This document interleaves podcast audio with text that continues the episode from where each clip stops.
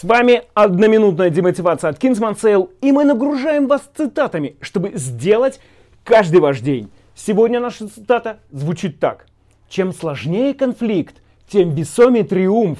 Обычно это проблема точки зрения, то есть мы смотрим на какую-то большую проблему, какой-то конфликт, и видим в ней кучу вот всяких таких моментов, которые из нас забирают энергии, потребуют много работы, нудные, тяжелые, не факт, что получится, много преград, на все на это смотришь, хочется сдохнуть просто. Но по моему опыту, самые сложные сделки, самые конфликтные, да, возможно, которые вытаскивают из меня всю энергию, которая у меня есть, в итоге приносили мне больше всего бабла. Не, не столько, вот столько.